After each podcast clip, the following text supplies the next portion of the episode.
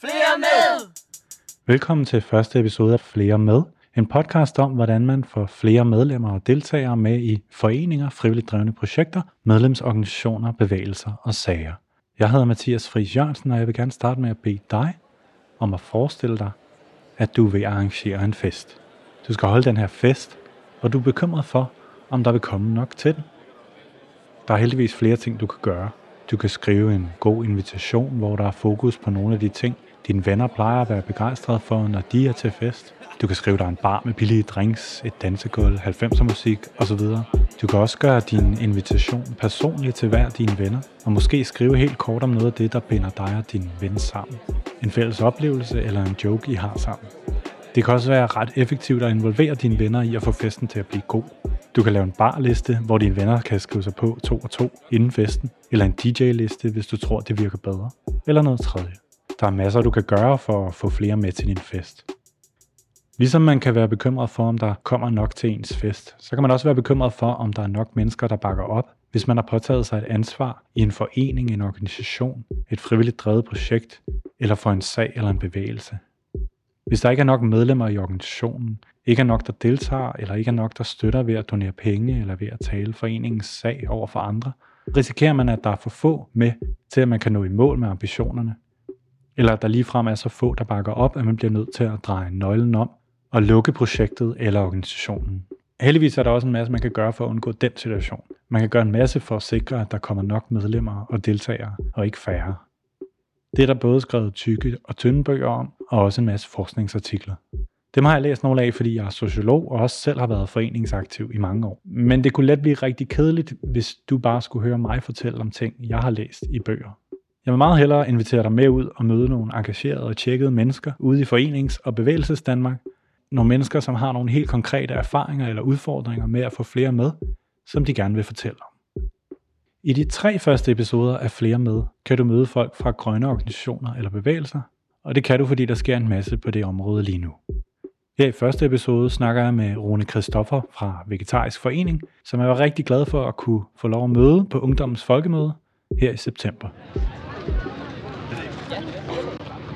Nu øh, står jeg ved indgangen til Ungdommens Folkemøde, der i år bliver afholdt i Valbyparken.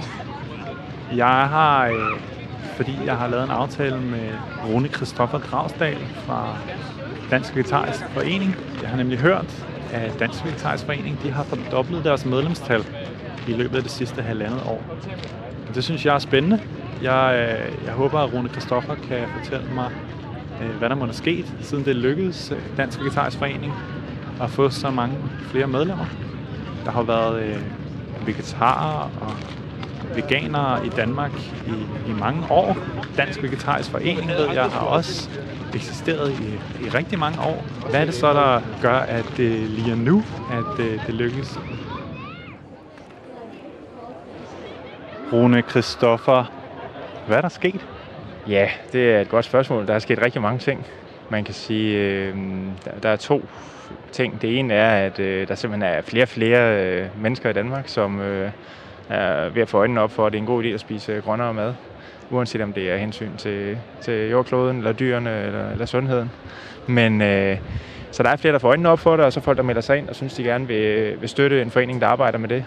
Når der så er flere, der melder sig ind, og vi så får flere kræfter og bliver mere synlige, for eksempel i den offentlige debat, i medierne og politisk, så er der også flere, der opdager os, og derfor melder sig ind, og synes, at vi, at vi gør et stykke arbejde. Og det, det hænger jo sådan sammen, er der mere øh, fokus på det at spise vegetarisk og vegansk nu, end der var for nogle år siden? Der er enormt meget mere fokus på det nu. Altså, vi kan simpelthen se, at mediedækningen er stigende. Vi kan se tal fra, øh, fra Coop Analyse, som laver nogle landsdækkende undersøgelser, hvor man spørger folk, hvad de spiser. Der er mange flere, øh, der, der siger, at de har et, et relativt højt antal øh, vegetariske dage om ugen.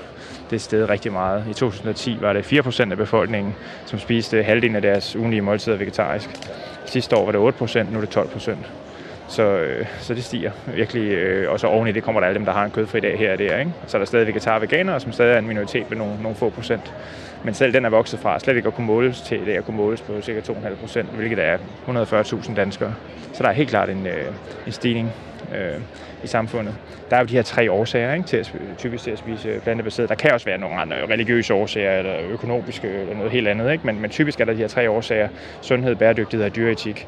Og det man kan se er, øh, at vegetarer og veganere har ofte været drevet primært af dyreetik, øh, men ikke, altså der kan også være folk, der, der gør det af andre årsager. Ikke? Men især blandt veganere og dyreetik, blandt vegetarer, også relativt meget dyreetik, men der fylder sundhed og bæredygtighed noget mere.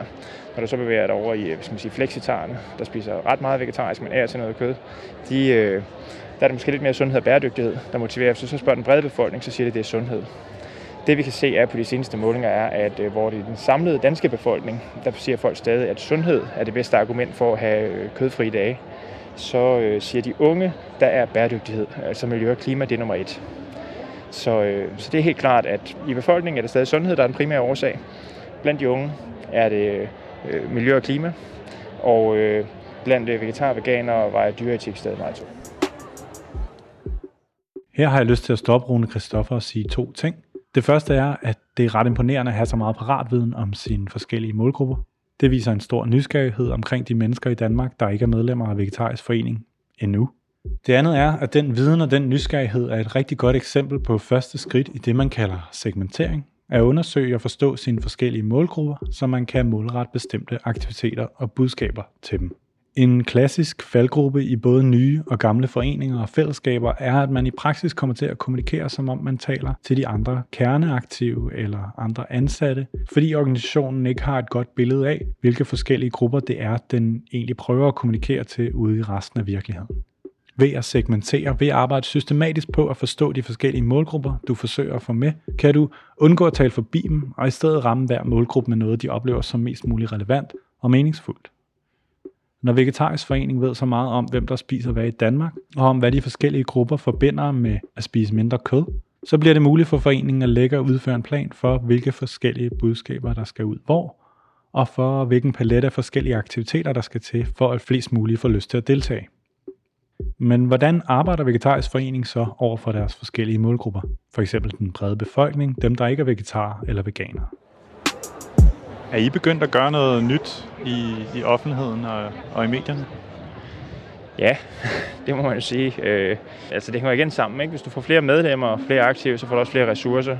Øh, men vi er blevet meget mere aktive i, i medierne og politisk, kan man sige. Det er sådan nogle ting, som den brede befolkning ofte lægger mærke til. Ikke? Det er hvis der er noget, medierne omtaler, ikke? så når du ud til mange flere.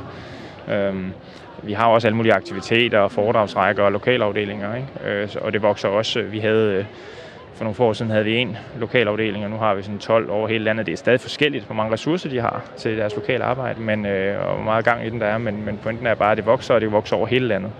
Så det er en meget, meget klar udvikling på det punkt. Man skal kunne skabe noget, der giver en entusiasme fra anden side af. Det gør vi, og det har vi fået flere ressourcer til, og kun de senere år. Men det vil man jo ikke kunne, hvis ikke det var fordi, der har været nogle meget, meget trofaste medlemmer i årtier, som, som har støttet og bakket op, øh, både med synlighed og økonomisk hvis der er en ting, øh, som vi øh, har været gode til i mange år, så har det været at gøre noget. Og vi har øh, været meget øh, mindre gode til at fortælle om alt det, vi gør. Så der er en ting, vi er begyndt at, at gøre anderledes. Det er at få, få fokus på faktisk at fortælle om, om, om noget af alt det, vi gør. Så folk siger, at ja, forresten, det var måske en god idé at støtte den her forening, så de kan gøre endnu mere af det her. Hvor gør I det? Hvilke kanaler bruger I? Mm der, hvor vi går noget anderledes, det er, at vi relativt konsistent kører på med øh, et vist omfang. Altså, vi har et e-mail-nyhedsbrev og sådan noget, ikke? men det er jo en ret afgrænset målgruppe, der er ude til. Men Facebook har vi faktisk en rimelig høj gennemslagskraft på. Der er jo igen en masse øh, vegetarer og veganere, men også andre, som synes, det er en vigtig sag, og møder dem med ret stor entusiasme, når der kommer en spændende historie eller en god sag. Og så deler de det jo, og der fungerer Facebook jo sådan, at hvis folk er entusiastiske om det, så får du en masse gratis eksponering. Der kan der nogle gange være nogle bestemte opslag, som bliver meget, meget populære, og faktisk nå ud til en, en del. Og, øh, altså, vi oplever helt konkret, at hvor der for nogle år siden var absolut ingen, der havde hørt om, der var en forening, der hed Vegetarisk Forening, bortset fra øh, kernebagland af vegetar og veganere. Så er der i dag rigtig mange vegetar og veganere, som har hørt om, den findes, men også rigtig mange andre befolkninger, der ligesom har, har set os, er stødt på os eller sådan noget. Øh, og en konkret ting, vi er også glade for, det er at se, at, øh, at der faktisk, vi oplever egentlig, at ret mange betragter os som relativt troværdige som forening. Og det er også fordi, vi gør meget ud af at kommunikere på en måde, der er savlig og inspirerende og positiv og konstruktiv. Vi tænker, det har noget at gøre med den måde, vi, vi selv kommunikerer på. Og, øh, og med, at det er en god sag, som det, hvis den bliver kommunikeret på en, en kærlig og konstruktiv og oplysende måde, må godt have en lille smule kant, selvfølgelig må den det, men, men hvis den har kant på den rigtige måde, så kan man godt få en situation, altså så kan man godt skabe det rum, hvor der faktisk er rigtig mange mennesker, der synes, jeg er sgu ikke vegetar, men jeg synes faktisk, det er nogle gode pointer, det der, og det er interessant at følge med i. Der vil vi gerne være det sted, ikke? Hvor, hvor det er også lige så meget fokus på at få den store, brede befolkning til at spise grønnere, debatter altså mere, hvis halvdelen af befolkningen halverer deres kødforbrug, hvis nogle få procent bliver vegetar og veganer. Det er meget den type kommunikation, vi, vi tænker i øh, og arbejder med hvad der faktisk kan skabe nogle resultater, som rigtig mange mennesker kan se sig selv i, og det får vi en rigtig positiv respons på. Kan du sige noget mere om, om de overvejelser, I gør i forhold til at, at have kendt på den rigtige måde? Jamen, det, det kan for eksempel være et spørgsmål om, hvis der nu er nogen, der et eller andet sted øh, har, har sagt eller gjort noget, som er fuldstændig frygteligt, øh, tåbeligt, misvisende, løgnagtigt, øh, fake news eller lignende, uanset om det er et medie, eller en politiker, eller en organisation, der gør et eller andet, så kan man jo sagtens rent personligt sidde og blive vred og tænke, hold nu op, det er fandme for dårligt det der. Men så er det noget med lige at trække vejret dybt og tænke over, hvad er ikke bare far til testerne for at være den, der er hurtigst ude og reagere med noget, men tænk over, hvad, hvad er det rimelige svar på det her? Altså en ting er, at selvfølgelig skal man tænke som forening også øh, altså politisk og strategisk og sådan noget, men det er sgu ikke bare et strategisk spørgsmål. Det er i høj grad også et spørgsmål om, hvad er egentlig den rimelige reaktion? Altså så modsvaret står mål med, med, med, hvad skal man sige, den brøde, der er begået fra anden side. Ikke? Og, da, og der er det også med at vælge sin kamp med omhu. Det kan være, hvis der bliver begået fejl i medierne, ikke? hvis det er småfejl, så er det måske noget, vi vil passe på med at bruge krudtet på. Men til gengæld, når der er nogle virkelig store fejl, så, så går vi hele vejen med at få dem simpelthen til at rette det, for det er ikke i orden. Altså. Kan, du, kan du komme med et eksempel på, på et sted, hvor I har, har hvor du synes, I lykkedes med at komme med den rimelige reaktion? Ja, altså et godt eksempel, det var i øh, april. Jyllandsposten, de publicerede fem minutter i midnat en artikel på deres netavis. En historie om et studie, der angiveligt sagde, at vegetar øh, ikke var sundere. Tværtimod, øh, hvis jeg husker rigtigt, var det, det var, at vegetarer var mere usunde levede kortere tid eller sådan noget end kødspisere. Og øh, virkeligheden var, at det var et eller andet fire år gammelt studie, som er blevet kritiseret sønder sammen af for eksempel de britiske myndigheder og den britiske sundhedsstyrelse for at være fuldstændig ubrugeligt. Og det var lige pludselig havnet som en ny historie, som om det var en nyhed i Jyllandsposten. Der gik vi simpelthen meget hårdt ind og, og angreb troværdigheden på det studie øh, og sagde til Jyllandsposten, det er simpelthen for dårligt, det er simpelthen for ringe det her, det kan I ikke bringe der tænkte vi, det, det er simpelthen, når vi har en, en sundhedsmyndighed i Storbritannien, og alle mulige andre, der også har kritiseret det, men det er at finde en konkret, meget troværdig, tung kilde, der har sagt, at det der studie er noget junk. Øh, den sendte vi til Jyllandsposten, havde dialog frem og tilbage, og så var de faktisk relativt hurtige til fuldstændig at trække artiklen tilbage, fjerne den, men de fjernede ikke linket. Der stod bare, der er her blevet udgivet en artikel, som under vores almindelige journalistiske standarder. Vi beklager meget. Det er sjældent, du får medier til at gøre det. Og øh, jeg mener, når vi kan få held med den slags, så er det fordi, vi ikke hele tiden ligger og slår Jyllandsposten i hovedet med alle mulige små ting. Så er det fordi, vi siger, at her var noget, som var virkelig slemt, og det skal bare væk. Det er simpelthen ringe. Resten af tiden man må finde sig i, man kan sgu ikke styre, vi kan ikke styre medierne. Det er fri presse, og man må finde sig i, at der er små misviste ting og misforståelser og myter og uenige stemmer. Men når noget er fuldstændig absurd lav kvalitet, så, så sætter man alle kræfter ind på det. Det er sådan et eksempel på at have kant på den rigtige måde og vælge sin kamp på omhu. Rune Kristoffer siger her, at det ikke kun handler om strategi, hvordan man reagerer på små og store forkerte oplysninger i medierne om ens sag. Men han fortæller os samtidig rigtig meget om lige præcis strategi, det der lyder som en strategi for Vegetarisk Forenings kommunikation. Så lad os lige blive lidt ved det, ved strategisk medlemskommunikation. Det er, når din forening lægger en langsigtet plan for, hvordan I vil kommunikere, så det giver flere medlemmer og deltagere, og at I så faktisk også lykkes i at kommunikere efter den plan. At vælge sine kampe og gå efter det rimelige svar, når medier eller andre organisationer laver små eller store fejl i deres kommunikation. Det er netop strategisk i den positive definition at følge en langsigtet plan mod foreningens mål. Her kunne målet være at nå den brede befolkning ved at få taletid, men samtidig være troværdige. Det er også virkelig smart at have korte forklaringer af kommunikationsstrategiens elementer, som vi skal være savlige, konstruktive og inspirerende eller det må gerne have kant, men det skal have kant på den rigtige måde, og det skal også være spændende, selvom man ikke er vegetar. Det gør det nemmere for alle i organisationen at udleve strategien, frem for hvis den kun fandtes som et langt dokument i kontorskabene på sekretariatet.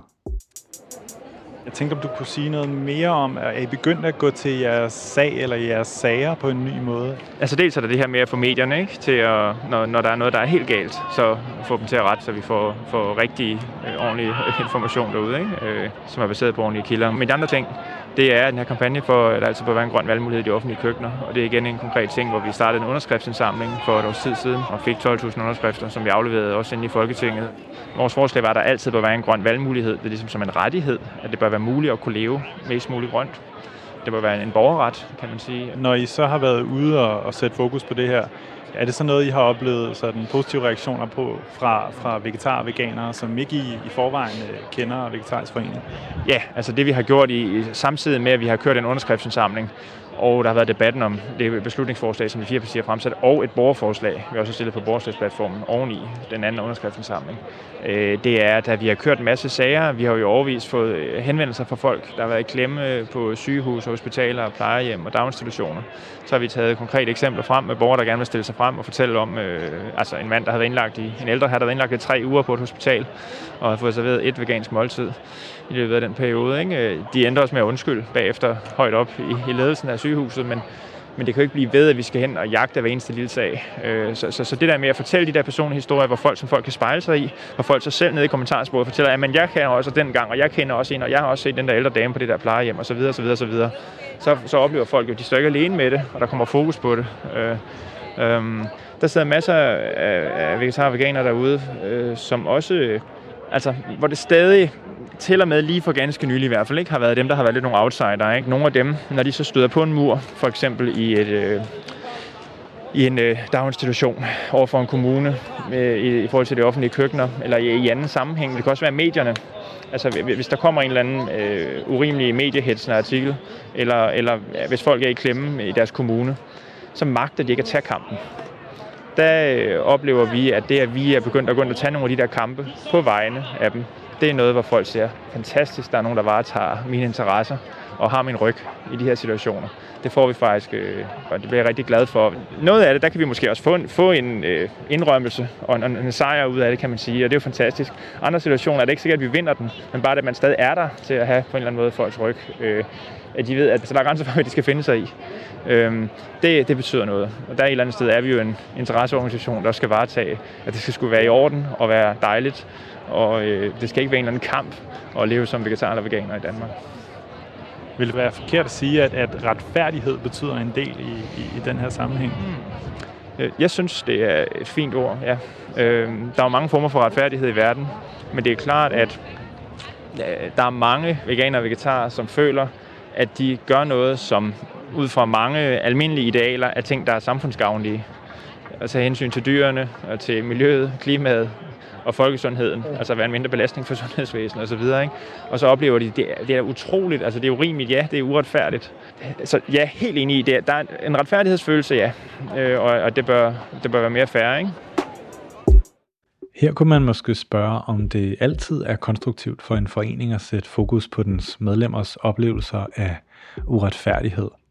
Men det her med at videreformidle en historie fra et medlem, der har haft en dårlig oplevelse med udvalget af mad i et offentligt køkken, det er netop et eksempel på at kanalisere sine medlemmers negative oplevelser i en retning, der er konstruktiv for foreningen. Fordi de negative oplevelser her peger på en konflikt eller brydningsflade mellem veganere og vegetarer på den ene side, også dem, der ikke er medlemmer endnu, og på den anden side en anden del af samfundet, sundhedsvæsenet, som nok ikke er det hurtigste skib i havnen til at skifte kurs. Men hvad kan vi kalde det, Vegetarisk Forening gør her, hvis det skal være noget, andre kan lade sig inspirere af? Jeg synes, facilitering er et godt ord. Facilitering er at gøre det nemt for nogle andre at opnå noget sammen. Måske kan vi tale om at facilitere deling af negative oplevelser, hvis vi skal være helt præcise på, hvad Vegetarisk Forening gør her.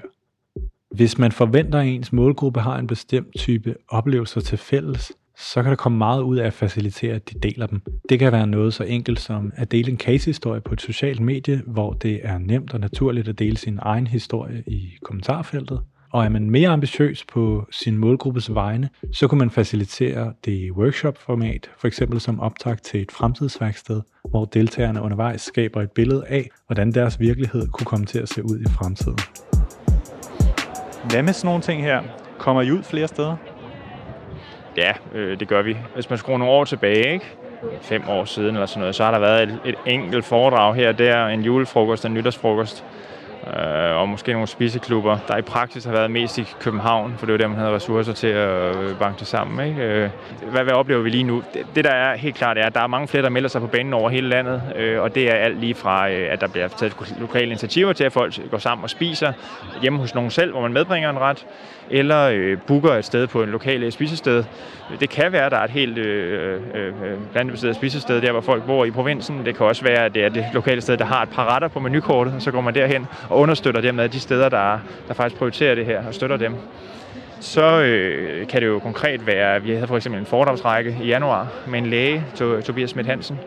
Det organiserede vi simpelthen som en Danmarks turné. Ni byer, øh, fra, fra Rønne til, til Herning, til Sønderborg, øh, Aalborg øh, og, øh, og øh, Næstved. Altså, ja, vi kom rimelig langt rundt med den turné, og der kom øh, fordelt på de ni byer 1.600 mennesker, og det var alligevel øh, øh, sammenlagt relativt, relativt flot fremmøde, må man sige, med i snit 200 mennesker øh, også i provinsen til de her, og med stor, der var udsolgt, så der kunne sikkert være kommet flere. Ikke? Øhm, så det er jo helt klart en oplevelse af, at der er interesser derude, og det er, jo, det, er jo, det er jo den brede befolkning også, der er interesseret i at komme og lære lidt mere om, hvordan påvirker det her min sundhed. Øh, øh, og der har en læge selvfølgelig også en særlig autoritet, kan man sige.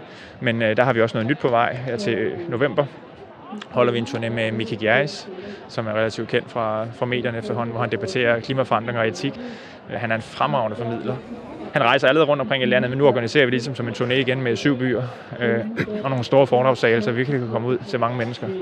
Så har vi jo en festival, som så ligger på Amager, København, ikke? hvor der kom, vi, forventer, vi formoder cirka 5.000 mennesker forbi her for nylig. Og så ja, kan man sige, så er vi jo med her ved Ungdoms Folkemøde med en, med en stand med øh, vores, øh, de grønne stier, sådan tre stier, som de unge mennesker her kan vælge imellem. Øh, om de er nede af dyrestien, sundhedsstien eller klodestien. Øh, også ligesom for at hylde det her med, at, at der kan være mange motiver til at spise grønnere. Det, det er ikke os, der skal bestemme, hvorfor folk gør det. Øh, det er vigtigt, at befolkningen ændrer adfærd, og det er de unge, der virkelig kommer til at, der allerede rykker nu og kommer til at rykke meget mere. Så hvis de kan identificere som en af de her tre sager, så er det det vigtigste. Og det er derfor, vi ligesom har delt op med de her tre stier. Man kan sige, at I giver, I giver folk mulighed for at vælge den vej, der siger dem mest ind i, ind i jeres forening. Det, det er lige præcis det her med at finde den vej, der taler til en selv.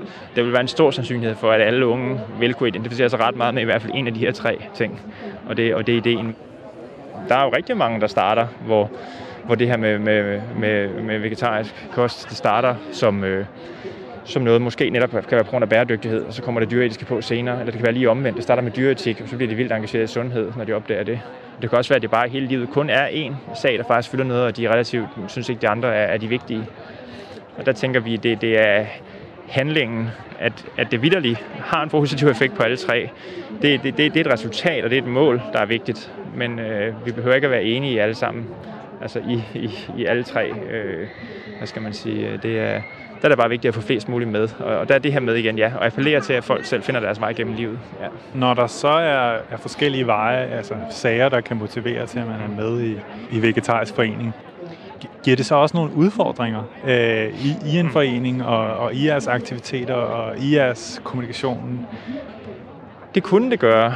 Det er ikke så meget det her med, at vi forener de her tre øh, årsager, oplever vi. Det, det er det, der vi også oplever en styrke, en, øh, den her holisme, helhedstankegang. Nej, så, så det der snarere er, hvis der er en, den, den splittelse, der potentielt er, øh, den er ikke nu i foreningen, fordi lige nu øh, er det lykkedes at ramme øh, til synligheden den her øh, meget, meget fine balance mellem at være en forening, som både veganer, vegetarer og flexitarer kan se sig selv i, men samtidig også være som forening på en måde, hvor der faktisk er ret mange i den brede befolkning, der, der synes, vi er værd at lytte til, og ikke siger, hold nu kæft. Altså, ja. Det lyder som om, der er en løbende arbejdsopgave i at sikre, at, at det er en forening for både øh, idealister og pragmatikere, ja. eller? Ja, det betragter jeg som vores fornemmeste opgave, øh, at finde den der umulige løsning på at være både idealistisk og pragmatisk på én gang. Egentlig så er brugeroplevelsesdesign, user experience design eller bare UX et begreb, der mest bliver brugt i IT- og tech-branchen. Men når Rune Kristoffer fortæller om de her tre stier, så synes jeg ikke, vi kan komme udenom det begreb. Du kan tænke brugeroplevelsesdesign som en disciplin, der handler om at skabe gode brugeroplevelser. Ved at tage udgangspunkt i, hvad du ved om dine brugere og potentielle brugere, kan du gøre det lettere for dem at bruge det, din organisation designer til dem. Det kan i princippet være alt fra at bruge jeres hjemmeside til at deltage i en turnering, et træf eller en generalforsamling i afholder. De tre stier, Vegetarisk Forening har med på Ungdommens Folkemøde, er et eksempel på et brugeroplevelsesdesign, der lader brugeren, den unge folkemødedeltager, tilpasse eller customize sin oplevelse ved at vælge, hvilken indgang vedkommende vil have til Vegetarisk Forening. Det øger sandsynligheden for, at den enkelte unge oplever at blive præsenteret for billeder og tekster, der matcher hans eller hendes interesse. Har I gjort noget nyt med jeres måde at organisere jer på? Man kan sige, at vi kommer fra at være en forening, hvor, øh, som var 100% frivillig for nogle år siden. Så har vi i et par år haft en øh, lønnet medarbejder på deltid, nu har vi seks lønnede medarbejdere på deltid. Så en konkret strukturændring har været i takt med, at vi har fået råd til at ansætte øh, øh de her nu seks personer, som er altså lønnet på halvtid, men arbejder meget mere end fuldtid øh, så er det klart, at øh, der har det været muligt at flytte nogle kerneopgaver væk fra at hvile på rent frivillige kræfter til at arbejde på nogen, der også får, får løn. Og dermed kan du stabilisere nogle af de kerneting. Du kan reagere hurtigere, hvis der er ting i pressen. Du kan reagere hurtigere, når der er noget med erhvervslivet, øh, som vil et eller andet bruge en mærkningsordning, eller vil have hjælp til udvikling af et produkt, eller så videre. Ikke? Så man kan bare meget mere, når man ikke er 100% frivillig det, giver, det er en konkret organiseringsting, der ændrer sig. Ikke? Du flytter fra at have en bestyrelse, øh, en arbejdende bestyrelse, der er ved at signe i, i arbejdsopgaver, ikke? Så, får du, så kan bestyrelsen begynde at fokusere mere på det strategiske, og så har det et sekretariat, der kan stå for, for det daglige drift. Hvad, med sådan online kommunikation og hjemmesider og sociale medier? Er der, er der nogle ting, som det, at I er blevet professionaliseret i, en eller anden grad, har haft en betydning for det? Ja, 1. maj 2017, der fik vi en tidsvarende hjemmesideløsning med et tidsvarende indmeldingsmodul, hvor det var meget, meget nemmere at melde sig ind. Og siden da har der været en markant stigning i øh, indmeldelser. Det er så også faldt sammen med, at vi fra med der også var begyndt at få en mere stabil, øh, hvad skal man sige, struktur med et sekretariat og nogle ressourcer, der kunne reagere på sager. Ikke? Men kombinationen af at kunne gå ud og være mere synlig og tage nogle aktuelle sager her og nu, Øh, hvis det er medier, der skal tilbagekalde fejl, eller det kan være kampe i forhold til de offentlige køkkener og sådan noget. Kombinationen af det, også så have et sted, hvor det er virkelig nemt at melde sig ind. Det gør, at så kan du fortælle, vi kæmper, se her, hvad vi gør, og her melder du dig ind, og så er det nemt at melde sig ind. Den kombination af de to ting. Så, men infrastrukturen, jeg har en hjemmeside med en moderne løsning, hvor det er nemt at melde sig ind, og hvor folk bliver tilmeldt med et kort, som så bliver trukket automatisk på fremover, ikke? så det ikke skal til at betale og tage stilling til det hvert år. Øh, det er har stor, stor, stor betydning. Hvis jeg nu var vegetar eller veganer, så kan jeg jo se, at I allerede gør en masse for min sag. Også selvom jeg ikke melder mig ind. Så øh, altså, what's in it for me? Hvad, hvad får jeg for mine medlemskroner? Du får ganske enkelt, at hvis der er flere, der melder sig ind, kan vi gøre meget mere. Virkeligheden er lige nu, at der er en hel masse vigtige kampe, vi ikke kan tage. Vi har ikke tid, vi har ikke ressourcer. Så hvis der er flere folk, der øh, melder sig ind, så kan vi lave 10 gange så meget. Ganske enkelt. Er det ikke mest højtuddannede i byerne, der er interesseret i jeres sag, og som øh, kan få noget ud af at være med i jeres forening? Der er virkeligheden, at øh, der er en overvægt af højtuddannede og i byerne og kvinder, som øh, spiser overvejende eller helt vegetarisk. Men det er også nationalt, som vores øh, kære medlemssekretær, når hun sidder og ser på alle dem, der melder sig ind. Det er jo alle de skæve postnumre, så det er, det er et landsdækkende fænomen. Øh, og hvis man øh, ikke er højtuddannet eller bor i byerne, så skal man så meget desto mere melde sig ind, fordi at nogle af de her kampe, vi tager, for eksempel Københavns Kommune er meget længere på vejen mod mere plantebaseret kost, mens det ser rigtig slemt ud mange andre steder i landet. Så man skal så meget desto mere melde sig ind, hvis man bor i resten af landet. Hvorfor kan vi ikke bare gøre, som vi plejer? Vi kan ikke gøre, som vi plejer, fordi vi ved, at hvis vi skal brødføde verden bæredygtigt i fremtiden med klimaforandringer og tab af biodiversitet, så er det tvingende nødvendigt, at der bliver spist mindre kød. Øh, så det kan vi ikke undgå. Vi har heller ikke råd til det øh, i forhold til vores sygehusvæsen. Der er lavet beregninger i Norge, som nogenlunde kan sammenlignes med Danmark, ikke? på at Norge kan spare i hvert fald cirka, der svarer til 10 milliarder danske kroner om året, ved at, ved at folk spiser efter kostrådene i forhold til kød øh, og, og grønt. Det, det er ikke engang, hvis de spiser helt vegetarisk. Vel? Så, så øh, der er meget store besparelser hen, som man kan bruge på alle mulige andre ting, som der er mere brug for i samfundet når man sidder og tæller hver eneste øre i alle mulige andre ting, der, der virkelig betyder noget for folk, så, øh, så skal man måske spørge sig selv, om det her med kød, betyder det nu så meget igen? Og, og altså, jeg kender rigtig mange folk, som er glade for kød, hvis de får tilberedt den rette, lækre grøntsagsfrikadelle øh, med de rigtige krydderier og den rigtige smag, så elsker de det. Det var de spørgsmål, og øh, jeg vil sige tak for din øh, svar på dem, Rune Kristoffer fra Dansk Vegetarisk Forening. Jeg vil sige tak for øh, det indblik, du i øvrigt gav os i, øh, i jeres arbejde, og i jeres arbejde på at få, få flere med i, i Vegetarisk Forening og i de ting, I laver. Selv tak. Det var en fornøjelse. Flere med!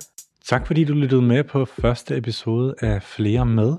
Du kan finde et par links om det, vi har talt om, hvis du går ind på fleremed.dk og finder episode 1 og episodenoterne under det. Jeg håber, du vil lytte med i næste episode, hvor temaet om grønne organisationer og bevægelser fortsætter. Der kan du høre, hvordan tre venner fik 30 af deres venner med til klimamarschen i København her i september. Tak for nu.